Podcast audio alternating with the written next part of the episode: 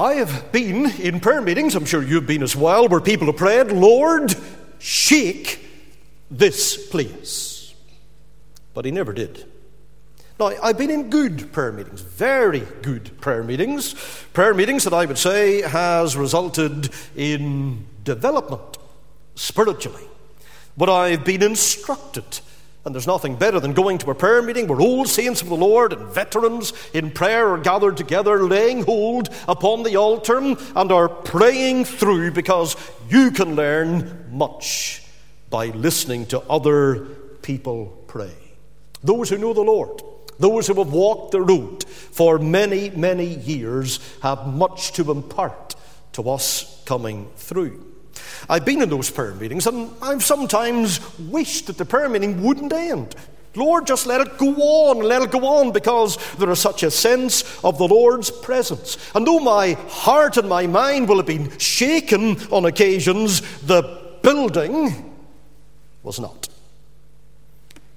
But the Lord did shake buildings back in the days of the apostles, and our text in Acts 4 and the verse 31 makes that very clear today.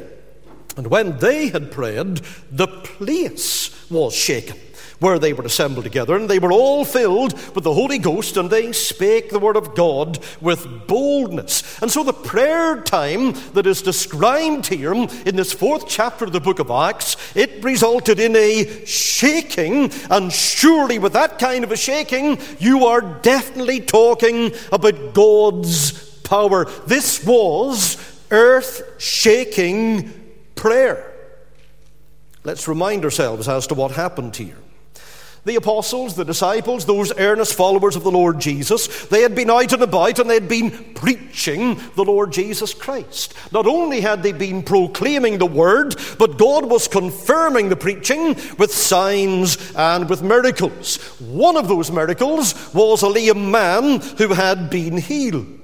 Now, the religious leaders of the day, comprising the Sanhedrin, Pharisees, Sadducees, and others, they were coming in and they didn't like it at all that the crowds were beginning to believe in the Lord Jesus. They were following the apostles. They had a ready audience here, and those Sanhedrin became very annoyed at that. So they wanted to stop them from preaching but they know they can't do it because the popular mood is flowing alongside the apostles. It is for them. The people want to hear them preach even more than they have done. Folk are glorifying God because of what they've been hearing. And so we have these angry church leaders, and they have no idea what they're going to do. So they brought these two apostles together they commanded them, Peter and John, that they would not again on any occasion preach in the name of the Lord Jesus Christ. Now, remember, this was a powerful group. This was the same squad that only recently had engineered the crucifixion of the Lord Jesus Christ on Calvary. But you'll find that Peter and John stand up to them here, and in verse 19 they say, Whether it be right in the sight of God to hearken unto you more than unto God, judge ye. In other words, you men know full well what we are going to do, who we are going to obey, the cause that we are going to uphold and continue to support. Your words, your threatenings are falling in deaf ears because our mandate that is spurring us on has come to us from heaven. Now, that turned out to be the setting for their prayer meeting. And beginning in verse 24 of Acts 4, and when they heard that, they lifted up their voice to God with one accord and said, Lord, thou art God, which hast made heaven and earth and the sea and all that in them is. And when, as they prayed on this occasion, the power of heaven fell, it moved them out again into the streets, into the open, to do what? Preach Christ again. Check verse 33. And with great power gave the apostles witness of the resurrection of the Lord Jesus, and great grace was upon them all. Earth shaking power.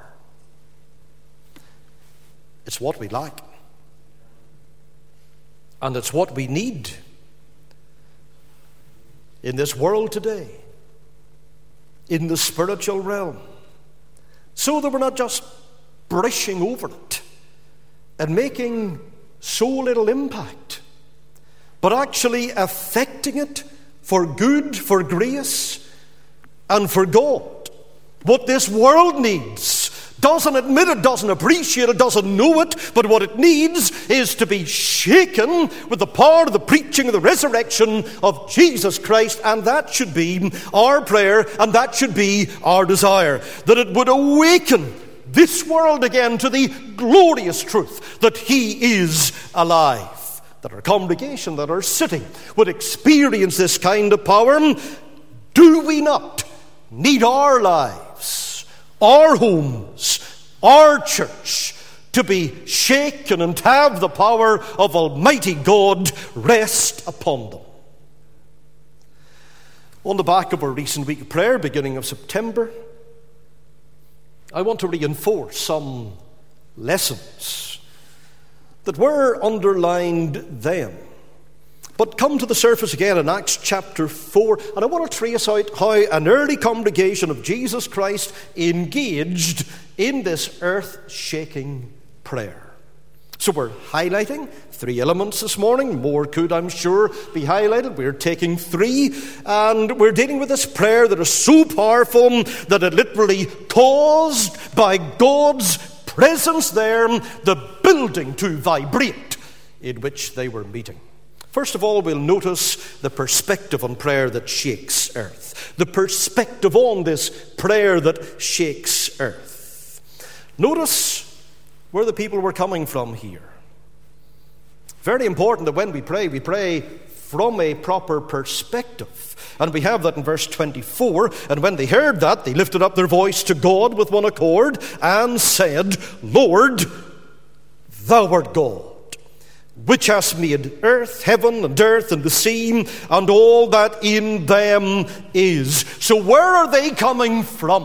What is their angle of approach here as they come to God in prayer? Well, they see Him and acknowledge Him as Creator to begin with. A lot of people we know of problems with miracles today, and we have television programs going into various biblical records of miracles, and they try to explain them away in some kind of a naturalistic formula. And they say, well, you know, this is what the Bible says, but here's what really happened in the natural world. And so they take the supernatural away from the miracle and reduce it to a merely natural occurrence. People have problems with miracles. And if we have any difficulty with miracles, then just get into Genesis chapter 1, verse 1, accept what God says there, and we'll have no further trouble with any thought of a miracle. In the beginning, God created the heavens and the earth. Get past that. Accept that, the rest of the Bible is going to be plain sailing. You'll have no difficulty accepting any of the miracles that are related in Scripture. And these apostles here, they put everything into proper perspective. Here's what they're reasoning. This Sanhedrin that have called us before them, this council that has forbidden us to preach about Jesus Christ, now this council has power. They have authority. They have muscle in Jerusalem here, but, and here's how they kept on the thread of reasoning, while they have power and they have authority, but God, thou art the creator. They have limited power, thou hast almighty power. We have at our disposal the God who holds the forces of nature in the palm of his hand. Lord, Look at these people. They've threatened us, but they're mere creatures. Thy Lord, thou art the creator. And what they simply did was look beyond the mere visible to the God who is invisible. Now, I don't know today how big your God is, but this I do know. You'll never pray, and earth impacting prayer unless you pray it to a God who is a big God. So, what was their perspective? They said, Lord, why should we worry about the little details? Because you have made it all. Why should we care about the creature when we have respect to the great Creator? That's part of their perspective they had. They saw God as creator, but also they saw him as controller. Not one who, Genesis 1 and 1, simply made the universe, kind of wound it up, let it get out there and spin in whatever way it wanted. But not only did he make everything, he maintains everything by the same word of his power, Colossians 1, the verse 18 and 19. And we read on here into verse 25 through 28 of Acts chapter 4. God made everything, and then this God said something, who by the mouth of thy servant David has said. Why did the heathen rage and the people imagine vain things? The kings of the earth stood up and the rulers were gathered together against the Lord and against his Christ, for of a truth against thy holy child Jesus, whom thou hast anointed. Both Herod and Pontius Pilate with the Gentiles and the people of Israel were gathered together for to do whatsoever thy hand and thy counsel determined before to be done. What are the disciples doing here? In this earth shaking prayer, do you see what they're doing? They are actually praying Scripture. What they're quoting here from verse 25 is Psalm 2. They're quoting Psalm 2. And they're saying, Lord, effectually, what is happening today in our eyes is what you said would happen in prophecy. In Psalm 2, you said the people would reach. You said the kings and the rulers, they'd rise up against the Lord and against his Christ. That's exactly what you said. And what we're seeing is precisely that. They are doing what you have predicted they would do. But everything they do is circumscribed by very strict limits. Because in verse 28, they note for to do whatsoever thy hand and thy counsel determined before to be done. And so these disciples are saying, Lord, not only are you the creator, but you're the controller of all that is happening. When they prayed that prayer, they were actually looking back to the darkest day in their lives they were thinking of the cross. They were looking at Calvary, the day when all their hopes were nailed to that cross and shattered at their feet, and they felt everything is over and out and lost and gone, and they saw Jesus die. But then they've all this evidence he has risen again from the dead. With their eyes, they saw him ascend into heaven. They knew for a surety now, with all of these scriptures being fulfilled, everything is on course exactly as God has intended it, precisely as He has planned it, and there is nothing, nothing that puny man or woman can do outside of the permission of God. All the time. Those circumstances would have led them to conclude otherwise. All the time, God was working out His own will. God was accomplishing His plan in this earth. And sometimes our back is against the wall and our hopes are shattered and everything that we have lived for seems to crumble to powder at our feet. Remember, though it's hard to see at the time, God is still in control. He is still dictating, he is still orchestrating events. Men are only able to do whatsoever God's hand, God's counsel determines before can be done. God is still on the throne. And so, in the early church, as they come to pray, they have a very clear focus here. God is the creator, He has made everything, He is the controller. He's in charge of it all. And in praying down these lines, they are coming to prayer from the right angle. And that's the way we have to approach prayer too. Now, they saw God also as conqueror of all things. That second psalm that they're quoting from is one that tells us that despite all the rebellion and the wretchedness of man, God is going to rule and reign from Zion.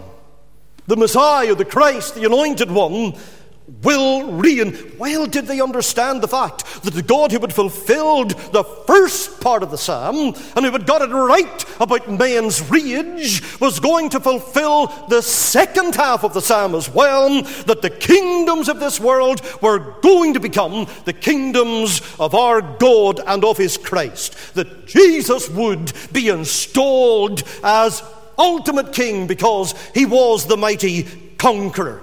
Next time you have a difficulty or problem, follow this advice. Look at your problem, yes, ascertain what it is, but then gaze on God. Gaze on God. He is the creator, He is the controller, He is the conqueror. Fix your energy and your attention upon Him, and then you'll begin to pray earth moving prayers when you're conscious. This is the kind of God that I am praying to. And so we have this psalm quoted four times expressly in the New Testament, twice in the book of Acts, twice in Hebrews. And the message, therefore, is being quadrupled as it comes our direction. Yes, there will be enemies against Christ and his kingdom. When we're standing for Jesus, we will get opposition, but he will triumph. So we come to the second item today the perspective on prayer that shakes earth, but the purpose for prayer that shakes earth. We may come in from the right angle in terms of prayer, but we need to pray with a proper purpose, or we'll not have a powerful result.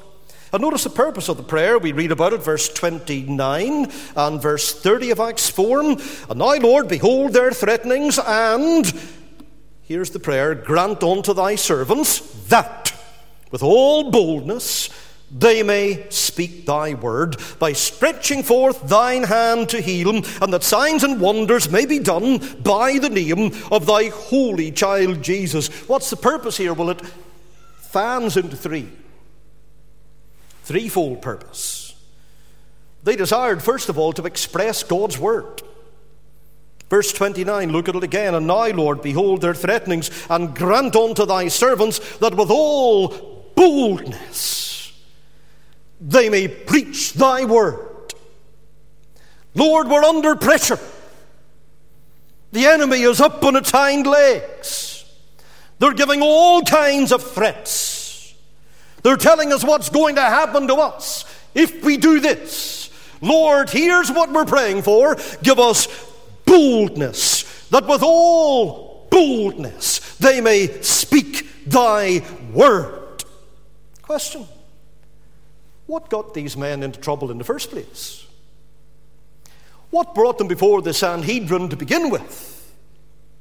They were speaking God's word. That's where the trouble came from. What are they praying for then?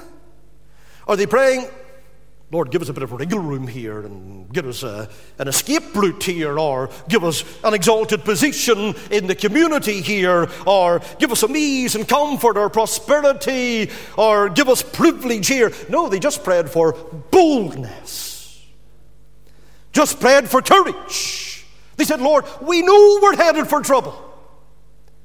The very thing that has brought us into trouble, we're determined to keep doing.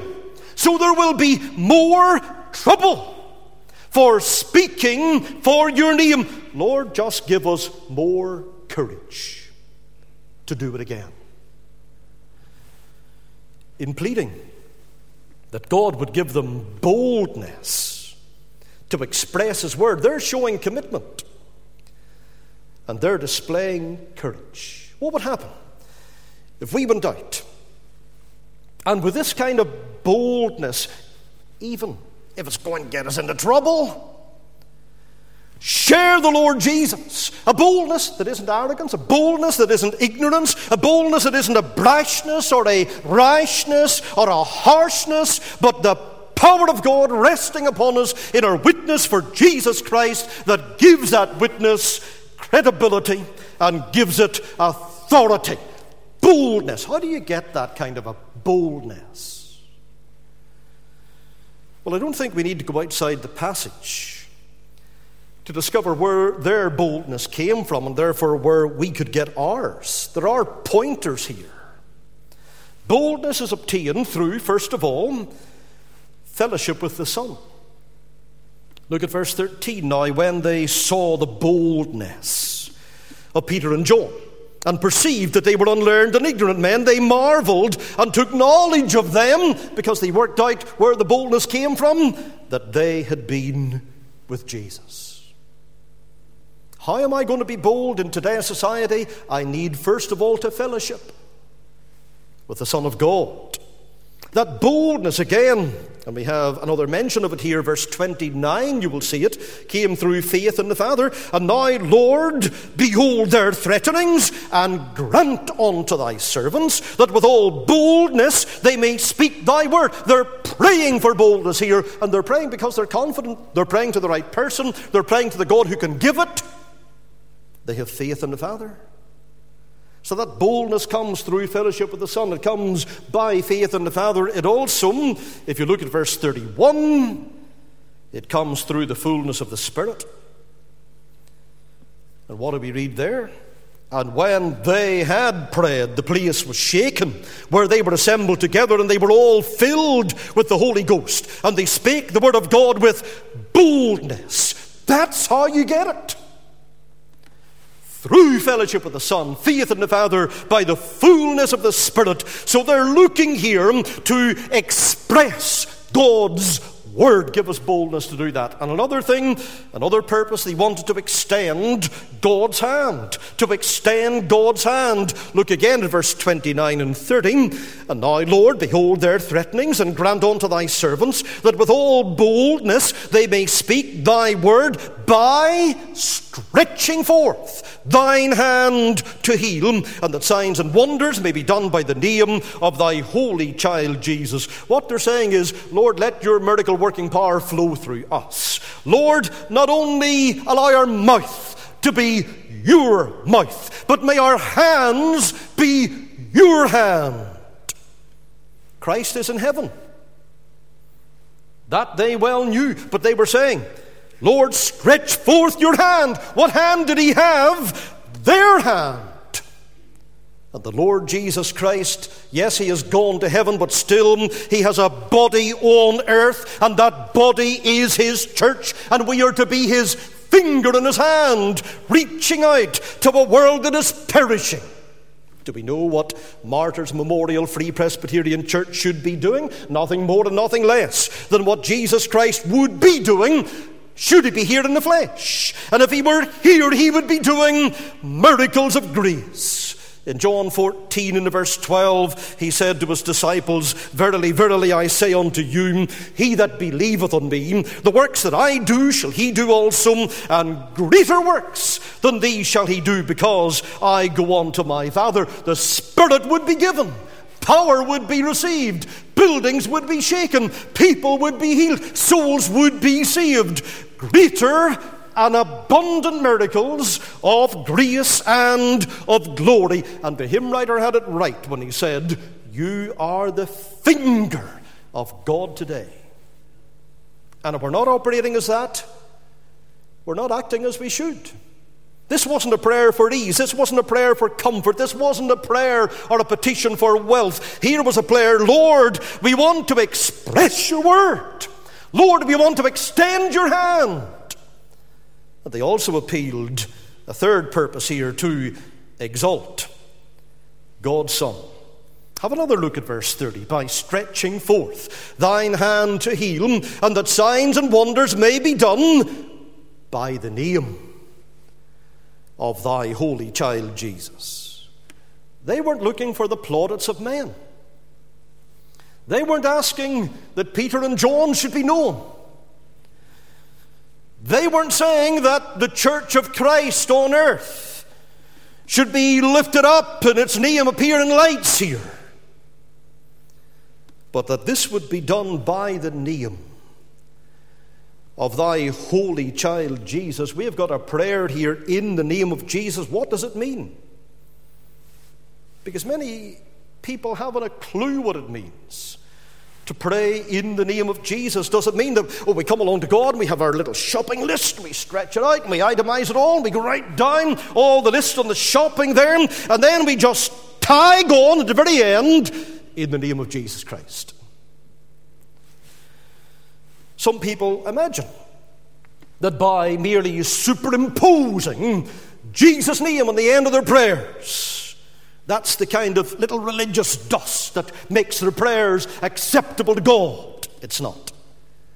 Do you know what it means to pray in the name of Jesus? It means to pray with His authority for His glory.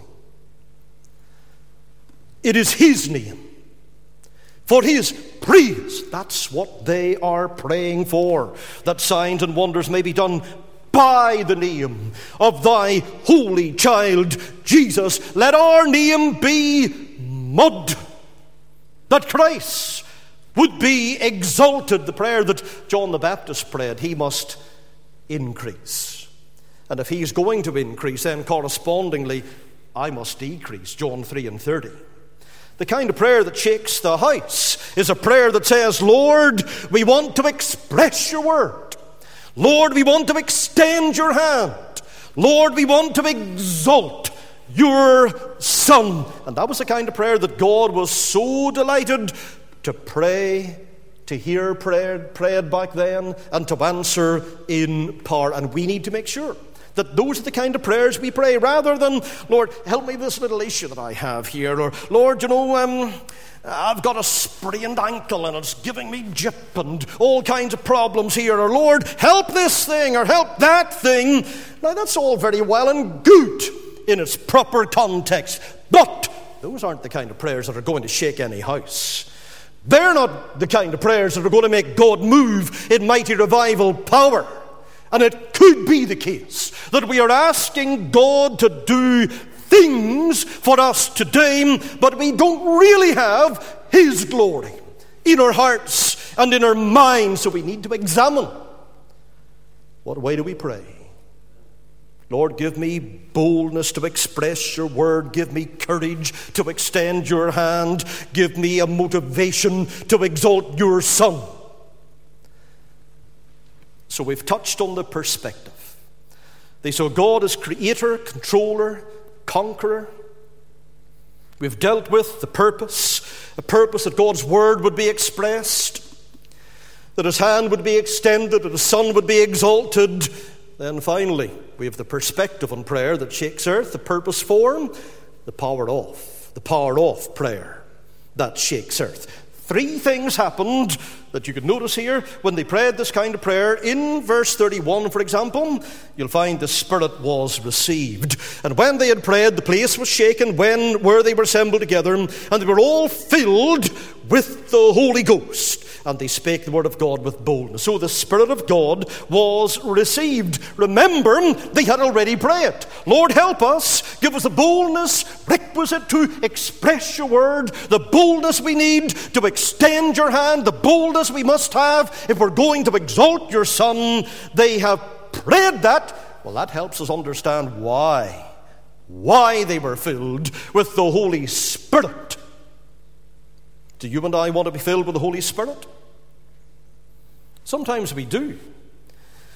Maybe to have ease or ecstasy or luxury or whatever it is, and God is not interested in that. The reason why so many are not filled so many times is because they're looking for a kind of a hocus pocus, feel good kind of glue that we have. Something to benefit ourselves. And that's not praying. And that's not God honoring. Not praying, just playing about. The Spirit was received here. Unity was achieved. Look at verse 32. And the multitude of them that believed were of one heart and of one soul. Neither said any of them that aught of the things which he possessed was his own. That's got my name on it. Not at all. It's commonly owned. And they had all things common. What would happen if we begin to pray a prayer like this? That God's Spirit fills all of His children, that everybody is of one heart and of one soul. Can you imagine the unity? Psalm 133 style unity that would fall upon the church. Living not for ourselves, living not to push out and float our own boat and pack into it every luxury we can, but living for the glory of Christ, which will involve living to the good of others. We're told today that we need a 21st century church. And I know where some well meaning people are coming from when they say that. I mean, this has to be updated, that has to be changed, and all the rest of it. And people, I'm sure, are beginning to panic when they see that, looking back in the census figures, the Free Presbyterian denomination back in 1961 began small with just over a thousand members. In 1991, it had reached its zenith with 12 and a half plus thousand members, but in 2021 it had dropped down to 8,400 plus members, so it was back to sort of mid 70s level just a couple of years ago. And people are beginning to wonder and worry what do we do? How do we get away from this? How do we go forward? How do we expand again and not further contract? We need to be a 21st century church. Well, when you sit down and examine it, and when you look at Acts chapter 4 here, what we really need is a first century New Testament church that can operate very well in the 21st century. Lord, grant us thy Spirit that unity will be achieved, that we will go forward conquering and to conquer we might try to be wired through organization. We might even become rusted through our tradition, frozen by formalism. But you know what we need? We need to be melted together by the Holy Spirit of God. When there was this prayer, there was unity. So the Spirit was received, unity was achieved. And you know what happens when that occurs? Well, watch it. It's wonderful the gospel is believed. Verse 33 of Acts 4 and with great power gave the apostles witness of the resurrection of the Lord Jesus, and great grace was upon them all.